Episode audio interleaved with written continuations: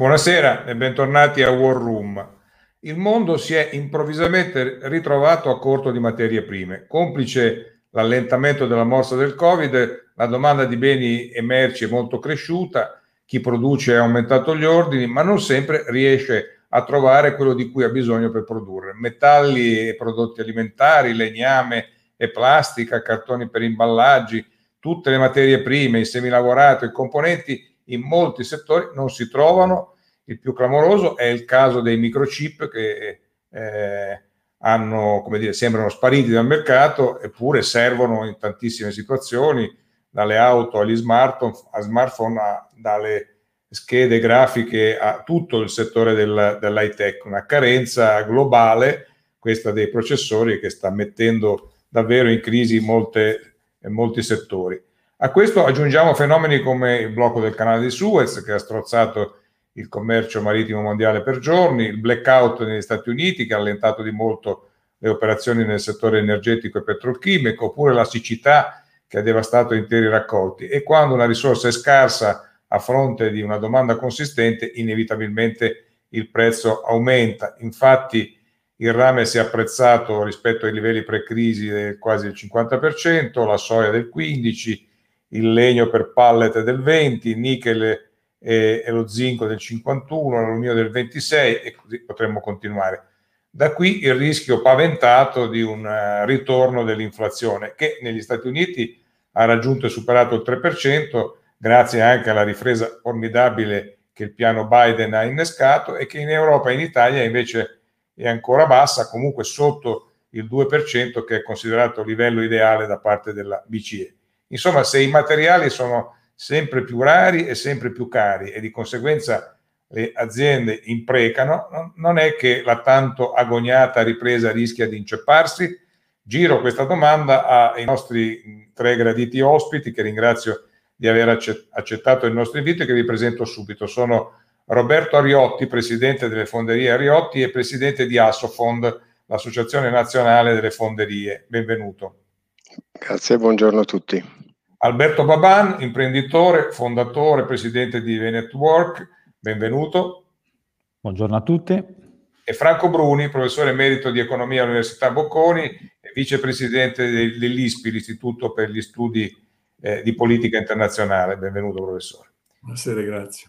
Allora, Ariotti, eh, mettiamo i piedi nel suo, nel suo campo. Eh, è vero che ci sono aziende del suo settore che hanno scorte di materia prima solo per una settimana o poco più? Sì, è drammaticamente vero. Siamo stati tutti sorpresi dalla, dalla pendenza di questa curva di, di ripresa, eh, sia espressa da, dal prezzo, sia espressa dalla scarsità degli approvvigionamenti. Io osservavo giusto un'ora fa per prepararmi proprio al suo incontro al reparto forni e alla situazione di certi materiali e le scorte di, di, di magnesio per parlare, per citare un, un, un elemento non, non eh, magari conosciutissimo che abbiamo, avranno circa due settimane. Eh, ordini non confermati dal cliente, dal fornitore ordinario, noi siamo molto ripetitivi e molto stabili nella nostra politica, eh, consegne posticipate e quindi una situazione delicata, delicata eh, una situazione che onestamente non abbiamo incontrato mai nel, dicevo prima, nel 2006-2008, eh, precedente boom, si è arrivati in maniera graduale, anche impetuosa alla fine, verso uno stato di euforia eh, dei nostri mercati. Questa volta diciamo che l'euforia dei volumi non l'ha ancora vista nessuno, eh, però l'impennata dei prezzi è lì perché è, è un muro contro il quale stiamo picchiando il naso e che, che, ha le sue ragioni nella, in due anni di cura dimagrante di tutte le filiere, perché prima del Covid la transizione energetica, i conflitti globali, l'incertezza fra, fra Trump e la Cina, le guerre commerciali, le incertezze nazionali politiche, il global warming, tutto stava per cambiare, quindi filiere già estremamente magre hanno poi incrociato, in, incontrato il lockdown e, e poi improvvisamente questa ripartenza. e quindi nessuno, credo, eh, ne immaginasse appunto la, la, la repentina impennata. Eh, Baban, eh, la, la, Banca Mondiale dice che 4 quinti delle materie prime hanno oggi prezzi superiori a, ai livelli pre-pandemia. Eh, cosa ci dobbiamo aspettare? Eh, ed è soprattutto un, un, problema di prezzo o un problema di disponibilità? E quanto il gioco de, della disponibilità incide eh, sul prezzo, perché c'è qualche imprenditore che mi ha raccontato, ma insomma se, se sei disposto a pagare poi le materie prime saltano fuori e quindi c'è qualcuno che ci sta speculando sopra. Allora, eh, dal tuo punto di vista com- come stanno le cose? Beh, sicuramente in atto una forte speculazione in un momento così particolare che probabilmente era prevedibile, ma ci ha trovato decisamente impreparati. E secondo me siamo solo all'inizio di qualcosa che potrà succedere e che toccherà a brevissimo il consumo, perché tenete conto che il retail non è ancora partito, insomma i negozi sono ancora chiusi, la gente non gira, ma a brevissimo, quindi stiamo parlando di qualche giorno, eh, noi lo potremo già testare nel nostro mercato interno, ma già sta, già sta succedendo da altre parti del mondo. E l'altra parte del mondo che conta, come al solito in questo ultimo periodo, è la Cina. La Cina che è protagonista in tutto, anche in questo momento, sia sulla crescita interna del suo PIL, che ha fatto più 18% nel primo trimestre, ma anche nella produzione, nella domanda e anche da questo, da, dall'altra parte dell'offerta del prodotto. Quindi noi siamo in una fase che è molto particolare perché secondo me dobbiamo analizzare sul macro che cosa sia successo prima degli anni 2000 e poi nei primi anni 20.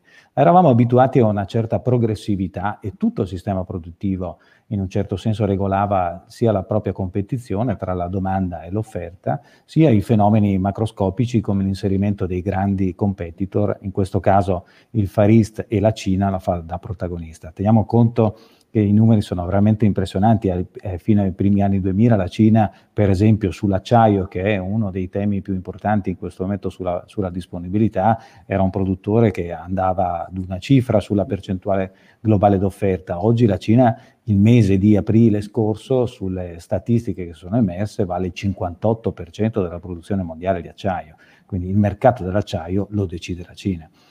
Quindi in, um, in un momento in cui c'è una parte di mercato che chiama, l'offerta è limitata perché tra l'altro questo mercato è autarchico nella sua proiezione e comunque si sta eh, prima soddisfando le, le, richieste interne, evidentemente gli altri soffrono. C'è questo, questa intersezione, questa, questo collegamento che è questa fase di globalizzazione che noi non abbiamo ancora forse ben compreso, ma l'altro effetto molto particolare è che normalmente su queste fasi di ripresa o di sostegno, o quello che abbiamo passato lo conosciamo bene, o quello che stiamo passando, visto che siamo ancora all'interno di un effetto pandemico eh, distruttivo, eh, dall'altra parte c'è stata un'offerta e c'è un'offerta sul piatto di liquidità che è enorme, quindi si incrocia l'elemento reale che sono le produzioni, l'offerta del prodotto, le filiere produttive e dall'altra parte un sostegno, un'alimentazione del sistema finanziario che è diventato fuori di ogni numero possibile e immaginabile. Si pensi quanto sta mai in capo alle tre banche centrali, quelle della Fed, quella giapponese e quella europea, che nel 2008 era di 5 trilioni il, il suo bilancio, oggi è di 20 trilioni di dollari. Quindi è una sproporzione incredibile. Questa offerta, perché è importante dirla, e chiudo questo primo eh, ragionamento, perché evidentemente quando si parla di offerta di prodotto bisogna vedere se si inserisce questo elemento finanziario, perché la finanza ha un, un suo elemento diverso rispetto a quello che noi conosciamo sull'offerta delle produzioni, cioè che è molto più veloce e molto più speculativa. Quindi oggi qual è il vero prezzo eh, del prodotto e qual è la reale disponibilità? Eh, io sulla questione sia del, del, PIL, sulle previsioni del PIL, che secondo me sarà molto di più di quello che sono state le prime proiezioni, sia dal punto di vista inflazionistico, come eh, è partito in sordina in Europa, secondo me le previsioni sono in un certo senso, non dico errate, ma eh, fin troppo prudenti. Quindi questo elemento è, cambia la progressività e si inserisce un elemento molto nuovo che è una forma sinusoidale dell'andamento del mercato pericolosissimo perché questa indisponibilità o disponibilità a singhiozzo non aiuta le nostre produzioni che possono rimanere scoperte di un prodotto che probabilmente non viene più fatto sotto casa, perché questa è una decisione non delle imprese, ma questa è una, tes- una decisione dell'elemento di cambiamento e di transizione che fanno le scelte politiche. Giriamo queste tue considerazioni e anche le domande che ti sei posto al professor Bruni. Voglio sentire la sua opinione su questo. Insomma, le materie prime ma poi anche i semilavorati poi alla fine i beni finiti, insomma, hanno, manifestano delle rigidità eh, nell'offerta dopo un, grosso shock che è arrivato con un'economia eh, mondiale eh, che era già in, in, disordine, non pienamente soddisfatta di se stessa e in adattamento continuo a delle novità che arrivavano continuamente. Quindi ci sono delle rigidità dell'offerta che nel momento in cui la domanda riprende non possono altro che creare tensione eh, sui prezzi. Eh, teniamo presente che la domanda riprende e siamo tutti abbastanza soddisfatti di come riprende, però è ancora poca rispetto a quella che dovrà essere per ritornare a quel livello che eh, anche non, non era sufficiente forse prima della, eh, della pandemia.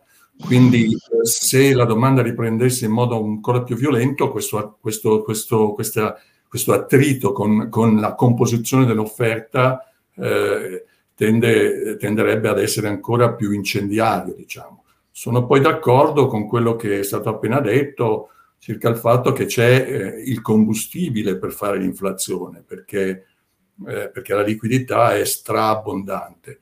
Eh, non bisogna pensare che tanta moneta faccia necessariamente inflazione, non è vero e, e i banchieri centrali hanno hanno scoperto con eh, la loro esperienza che non è vero, hanno cercato di tirare su l'inflazione eh, stampando moneta, ma non ci sono riusciti.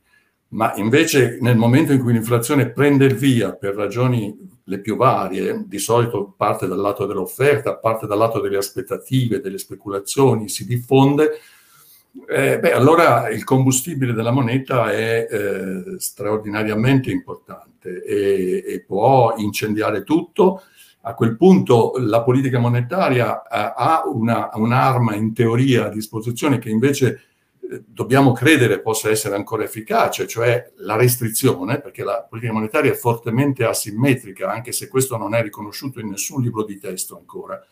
Ma la politica monetaria è inefficace quando spinge, è efficace eh, per forza, quando toglie liquidità, i prezzi non possono più salire.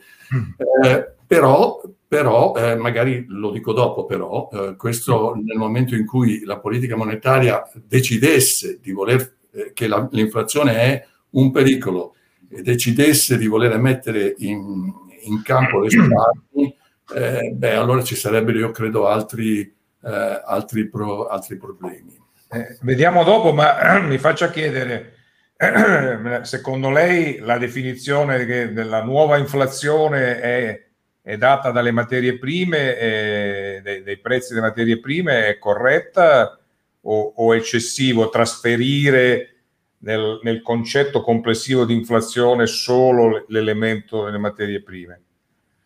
No, non, non, è solo le materie prime, le materie prime sono uno degli aspetti, in, in, alcuni, in alcuni, casi più evidenti, eh, della, eh, della, difficoltà eh, compositiva, insomma del, del fatto che, che, l'offerta è composita e che per, per, riuscire a riprendere senza tensioni sui prezzi dovrebbe invece essere più omogenea rispetto alla domanda.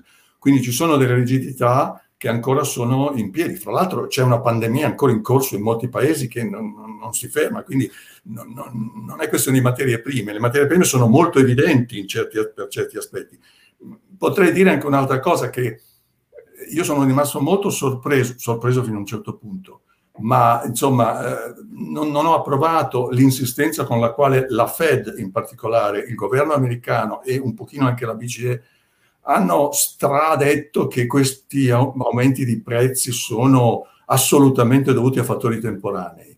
Eh, certo che sono temporanei per adesso, ma le cose temporanee che durano per un po' diventano, eh, diventano permanenti.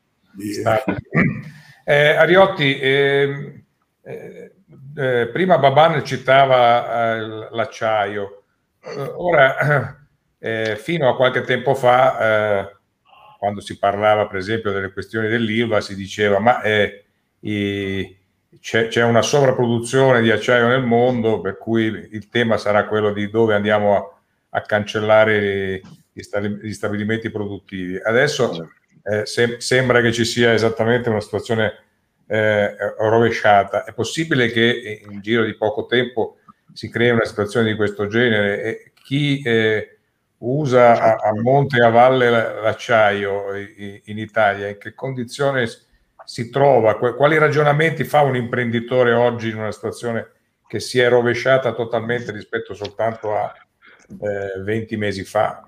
Sa che faccio fatica a crederlo io stesso a questa, a questa situazione, ad essersi trovati improvvisamente in carenza di acciaio. Io credo che questo sia davvero un fattore congiunturale in questo momento. Però sul cambio dei, dei livelli di, di, prezzo di lungo periodo bisogna considerare davvero global warming e, e, e cambiamenti, i cambiamenti climatici, perché uno dei temi forti è, viene dal lato dell'offerta per l'acciaria cioè le acciaierie cinesi hanno smesso di caricare in maniera così eh, preponderante minerale tirato fuori dalla Cina. Quindi hanno, sono andati sui mercati internazionali a prendere più minerale dall'Australia e a prendere più rottame in giro. Questo per un motivo nobile, voglio dire, vogliamo ridurre le emissioni di CO2 e quindi anche loro cercano di essere più circolari dato i livelli di inquinamento che hanno in casa loro. Quindi diciamo che sul mercato dell'acciaio io vedo un elemento strutturale nel cambio di prezzi, ma legato quasi non tanto a un incremento eh, della domanda, perché okay, la dotazione infrastrutturale cinese è talmente importante oramai che sì, ci manca di, di, di, di dotare l'India e l'Africa di infrastrutture, ma il resto del mondo diciamo ne è abbastanza ben dotato. Su altri metalli importanti, sul rame, recentemente eh, di nuovo ho, ho letto di un po' di analisi che evidenziavano l'impatto delle rinnovabili su questi, su questi metalli, perché una turbina eolica ha un contenuti di, di, rame talmente importanti da essere forse un elemento anche questo di cambio strutturale nella domanda di questo elemento. Questo stando così un po' stretti mia, sul, sul, mio ambito di, di osservazione.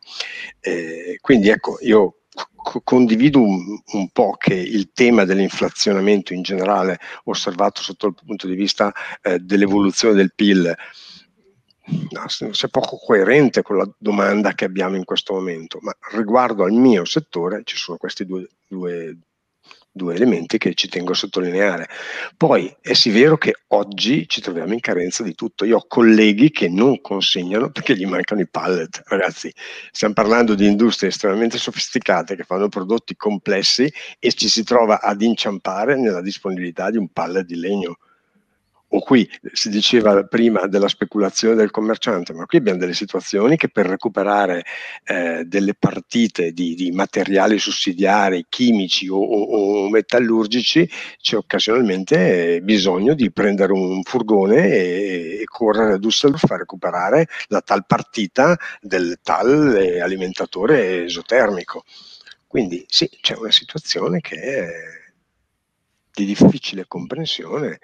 Ci sono dei punti di domanda nel nostro mondo piuttosto robusti perché guardi il mio settore è il settore delle fonderie eh, anello importante del manifatturiero meccanico nazionale europeo ma vende alla fine al 50-55% l'automobile che fino a due anni fa ci stavano dicendo nessuno compra più le automobili perché o diventano elettriche ma non abbiamo le batterie insomma una, un tema strutturale di domanda importante l'altra metà va nella meccanica più generica, trattori, veicoli, aerei, navi, treni, eh, macchine per energia. Ora, le macchine energia hanno una domanda strutturale che eh, è il rinnovamento per rinnovabili, ma gli altri, il mercato della macchina utensile, dell'aeronautica, del navale, insomma, non, non, è proprio uno stato di euforia. No? Eh, adesso col, con la vaccinazione arriverà e quindi, come diceva lei, professore, o, o, dicevi te, Alberto, è chiaro che nel momento in cui la gente inizia a uscire, inizia a spendere, l'impennata sul domestico arriverà, forse quanto stiamo vivendo noi adesso è semplicemente l'inflazionamento pre- preventivo e precedente nella struttura industriale che sta predisponendo i beni per, per i consumatori, per quando torneranno a comprarli, a volerli. Baban, eh, la cosa che mi ha colpito di più di tutte queste faccende è quella che riguarda i microchip. Eh, una scomparsa che sembrerebbe quasi totale, insomma, e ci vai a cercarli con lanternino. Eh, tra l'altro in Italia con STM noi siamo stati comunque capaci di stare dentro questa dinamica nel passato e tra l'altro, come dire, microchip significa tutta la, la filiera high tech, cioè stiamo parlando de, dei mondi verso i quali dobbiamo, il nostro capitalismo si deve spingere, ma non solo quello italiano. Insomma. Ecco, che, che, che idea ti sei fatto su questa cosa specifica dei microchip?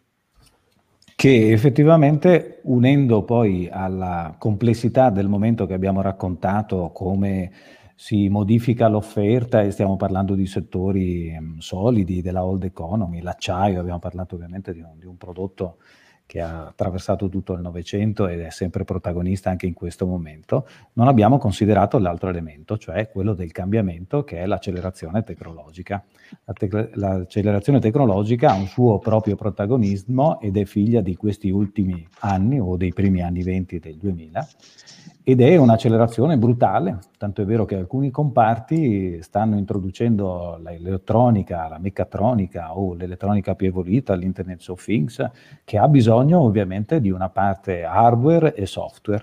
Questa si sta alimentando in maniera impressionante perché ci stiamo abituando a questo utilizzo di tecnologie, non solo con quello che è successo a livello pandemico nel consumo quotidiano, quindi l'utilizzo di quello che stiamo facendo adesso, insomma, della, della videoconferenza, ma in tutti i macchinari ormai che sono pronti per la quarta rivoluzione industriale, c'è dentro una parte di chip, c'è dentro una parte di intelligenza che sta diventando intelligenza artificiale. Questa logica qui noi non l'abbiamo ancora compresa perché l'evoluzione tecnologica ha una sua um, crescita che è esponenziale. Esponenziale sia nell'offerta della capacità del software, ma anche nell'utilizzo dell'hardware. Io sono sicuro che nel 2022 titoleremo i giornali con scritto la guerra del litio. Ci sarà un problema sulla disponibilità delle batterie enorme e figlio ovviamente dell'utilizzo della, della tecnologia per la transizione sulla vettura ibrida piuttosto che elettrica e figlio anche sulle fatto... rinnovabili produzione energetica rinnovabile perché dovrà essere esatto. stoccata perché no e figlio dell'accumulo, che è un altro procedimento che sta andando verso una transizione. Quindi l'idea è che noi discutiamo a livello così di, di, massimi sistemi qual è il mondo ideale e procediamo in questa logica dicendo che il mondo ideale sono le produzioni poco inquinanti o non, non inquinanti e che siano sostenibili e che abbiano un certo tipo di, ovviamente, ehm, amicizia uh, friendly da quel punto di vista, diciamo così, usando l'inglesismo con l'ambiente. Quindi eh, queste logiche di transizione, l'eliminazione della plastica, la sostituzione con altri prodotti e l'introduzione dall'altra parte ovviamente di prodotti fortemente tecnologici, la vogliamo, eh, che, vogliamo che avvenga così in periodi brevissimi, ma come raccontavo prima, l'elemento veramente nuovo dei secondi anni dopo i primi anni 20 del 2000 è la sparizione della progressività. Questo elemento per la produzione, per la manifattura, per la grande produzione, è un elemento, non dico complesso, quasi impossibile da risolvere. Perché se riduciamo l'idea che l'offerta si possa aumentare o ridurre drasticamente, cioè il più 20 o il meno 20%, fa malissimo a tutto il sistema di produzione, ma fa malissimo anche il più 20 perché non è... Allora, allora fammi chiedere al professor Bruni se tutto questo che stiamo descrivendo, secondo lei, può portare a, a, non dico a bloccare, ma a rendere molto più complicata quella ripresa che, che ci si aspetta e che pure, per esempio, lo stesso Baban diceva potrebbe essere eh, diciamo conteggiata a consuntivo con eh, percentuali di crescita più alte di quelle che sono state preventivate in sede europea, in OXE, piuttosto che dal nostro governo. Eh, c'è un pericolo che, si, che, ci inciampiamo su questa, su questa faccenda? Non c'è dubbio, è difficile adattarsi a, a, un mondo che cambia, con una produzione adeguata e con una riallocazione delle risorse che avvenga senza tensioni sui prezzi. Fra l'altro il lavoro è uno, è uno dei, dei beni che potrebbe anche lui prima o poi entrare in tensione proprio inflazionistica. Eh, ma poi teniamo conto come mai l'inflazione non è salita eh, in tanti anni di espansione fiscale e monetaria, perché c'era una formidabile elasticità dell'offerta, bastava chiedere di più e i cinesi producevano tutto. E quando hanno smesso i cinesi producevano gli altri. C'era questa adozione delle nuove tecnologie che avveniva con una grande eh, diciamo, immediatezza perché era agli inizi. Adesso siamo arrivati a sofisticare, adesso dobbiamo cambiare la struttura dell'economia. ISG, come è stato nominato, è una richiesta di cambiamento qualitativo che rischia di essere, teniamoci, sono tutte cose giuste, sono tutte cose formidabili, sono tutte cose che potrebbero migliorare la qualità del nostro PIL futuro però eh, arrivare a farlo, a produrlo senza tensioni, senza disloca- dislocazioni sarà, sarà, piuttosto difficile. Io sono un po' preoccupato per, eh, eh, per, poi quello che può succedere se effettivamente questo fenomeno inflazionistico eh, prende il via. Io non, non, credo che per adesso ci siano eh, sufficienti eh, con, insomma, sintomi di, di pericolo serio di inflazione a breve però supponiamo che a un certo punto questi sintomi arrivino e che le autorità monetarie decidano eh, che eh, bisogna intervenire. Eh, ecco, a quel punto saliranno i tassi di interesse, eh, si asciugherà la liquidità. Eh, allora rischiamo la crisi finanziaria, perché con tutti i debitori che ci sono, eh, un aumento dei tassi significa, significa, può significare un disastro sentivo ieri proprio in questa bella trasmissione una magnifica intervista a Signorini, il quale giustamente osservava che se salgono i tassi di interesse la maturità del nostro debito è tale che eh, ci vuole un po' prima che l'onere finanziario eh, disturbi seriamente la finanza pubblica. Ha un'età circa sette anni, dicevo. Sì, questo visto dal punto di vista suo di debitore, ma guardiamolo dal punto di vista del creditore. Quei creditori prendono una botta subito appena le aspettative di inflazione, anche solo le aspettative di inflazione e di tassi di interesse aumentano, se, se, se, la, se, le banche centrali decidono di cominciare, anche solo cominciare ad alzare un pochino i tassi, lo faranno in modo molto prudente, un quarto di punto, onica, ma il mercato non aspetta mica che questi signori vadano gradualmente, nel giro di, pochi, di poche settimane saltano su i tassi a lunga da tutte le parti. In Europa, con tutti i titoli che sono nel portafoglio delle banche, e il costo de- del denaro per le imprese rischia di salire, gli spread rischiano di salire. Allora, il mio, la mia paura per rispondere proprio direttamente alla, alla sua domanda, cioè eh, che cosa può succedere alla crescita, è che a un certo momento ci si trovi a dover scegliere fra inflazione e crisi finanziaria. Cioè se io, se io eh, voglio evitare la crisi finanziaria devo accettare l'inflazione, cioè devo accettare un'inflazione piuttosto considerevole, insomma, eh, e questo non sarebbe carino. Considerato che ieri il, governatore Visco ha detto che eh, sono stati immessi 16 mila miliardi di dollari eh, in questa frangente per diciamo, fronteggiare gli effetti della pandemia e, e che quindi i, i debiti pubblici complessivi ormai sono uno a uno, forse anche di più con il PIL mondiale, eh, mi pare che sia inevitabile che si accetti l'inflazione, dovendo scegliere tra le due cose, perché farà, farà bene al, al, debito pubblico quantomeno, eh, tempererà un po' il debito pubblico. Eh. Dieci, dieci, anni di, di, di, denaro, di liquidità e di tachipirina data al sistema, cioè, n- non, può che, non, può che, arrivare. No? Prima, prima, o poi deve finire, no, Ariotto? Eh, cioè, abbiamo istituti bancari che vogliono soldi per i depositi, quindi... Mm, So, anch'io sono di formazione classica, ho studiato lì da lei e dico, ma io in macroeconomia 1 in macroeconomia 2 queste cose non le ho mica studiate. Eh. Quello che abbiamo visto negli ultimi dieci anni non, non si studiava nel, 90, nel 1990 quando mi laureavo io. Infatti, vede, io sono stato professore di macroeconomia quasi tutta la vita, ma io la macroeconomia l'abolirei cioè bisogna studiare microeconomia perché il mondo è complicato, è fatto di, bisogna fare un discorso bottom up, non top down. Tutti questi discorsi su come va il PIL in generale, bisogna farli dopo aver fatto i conti con le sue componenti. Bah, vedo, che, delle cose vedo che Baban su questa cosa è molto contento. Eh, eh, Baban, eh, ho letto che eh, il presidente di Confindustria Bergamo dice eh, state tranquilli perché stiamo tornando ai livelli pre-pandemia e quindi due aziende su tre sono pronte ad assumere altro che licenziare. Eh, è, è, così? No, certo, perché la logica che diceva bene il professore è che un elemento che non abbiamo ancora analizzato è il mercato del lavoro. Il mercato del lavoro avrà la stessa identica flessibilità che viene richiesta dal mercato dell'offerta e della, ovviamente della trasformazione della, del prodotto e, e nelle manifatture e ovviamente anche nel, nel, sistema dei servizi.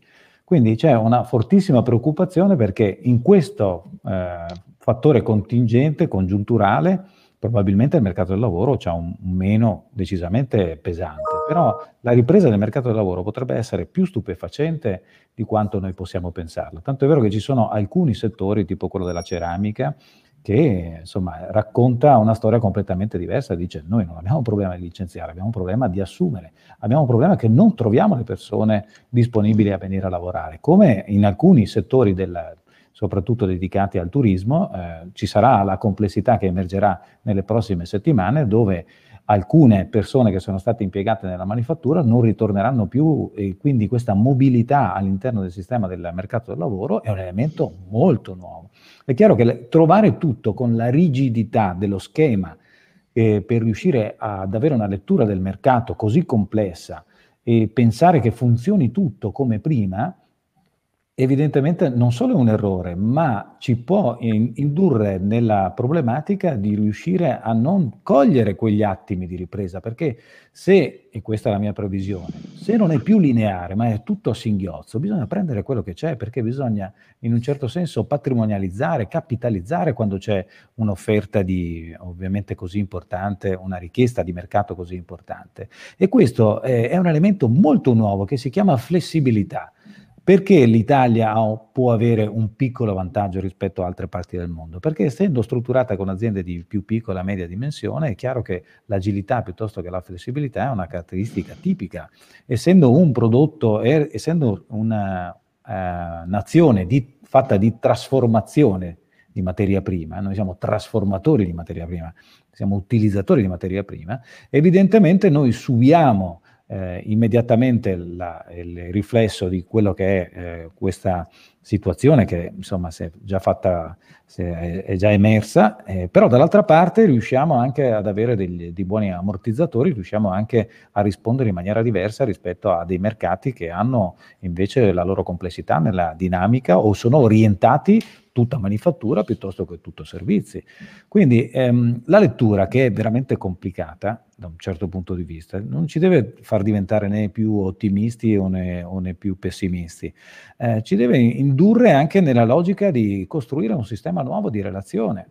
Eh, capire che il, la, la, la possibilità di riuscire a rendere più flessibile il lavoro incredibilmente offre più opportunità di posti di lavoro, offre la possibilità di riuscire ad assumere di più. Quindi è lo schema rigido che non funziona, come raccontavo prima. In questo momento la cosa più in ritardo in assoluto, è stato dimostrato da tutti, è la politica che ha avuto una lettura sbagliata. Attenzione perché adesso con l'introduzione del PNRR, Ovviamente stiamo parlando di un, un, elemento importante e non tocco la liquidità enorme che, che viene messa sul tavolo, ma tocco invece l'incidenza che ha sulla determinazione, quindi sull'incidenza politica, sul governo politico, di dare un eh, incentivo, incentivare dei eh, settori specifici, cioè indirizzare il mercato.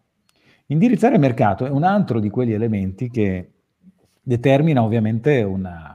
Senti, sentiamo, eh, ed è la conclusione perché abbiamo concluso il nostro tempo. Eh, professor Bruni, eh, alla luce dei ragionamenti che abbiamo fatto, che cosa manca dentro il PNRR?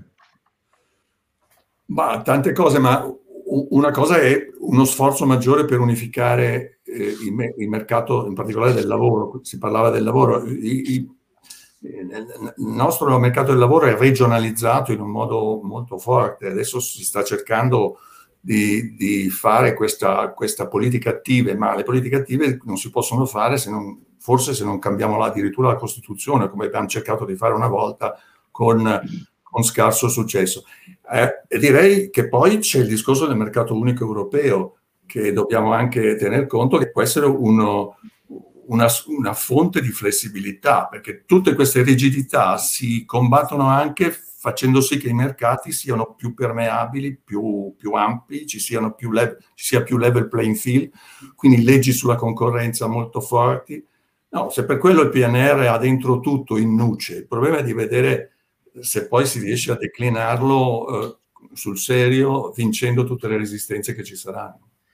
Bene, io vi ringrazio, abbiamo aperto un, una, una, finestra su questi problemi, ma poi ci torneremo sicuramente. Eh, vi ricordo che domani, Festa della Repubblica, festeggiamo anche noi e quindi torniamo giovedì alle 17.30 con un'altra puntata di War Room. Io nel frattempo ringrazio Roberto Ariotti, Franco Bruni e Alberto Baban di essere stati con noi.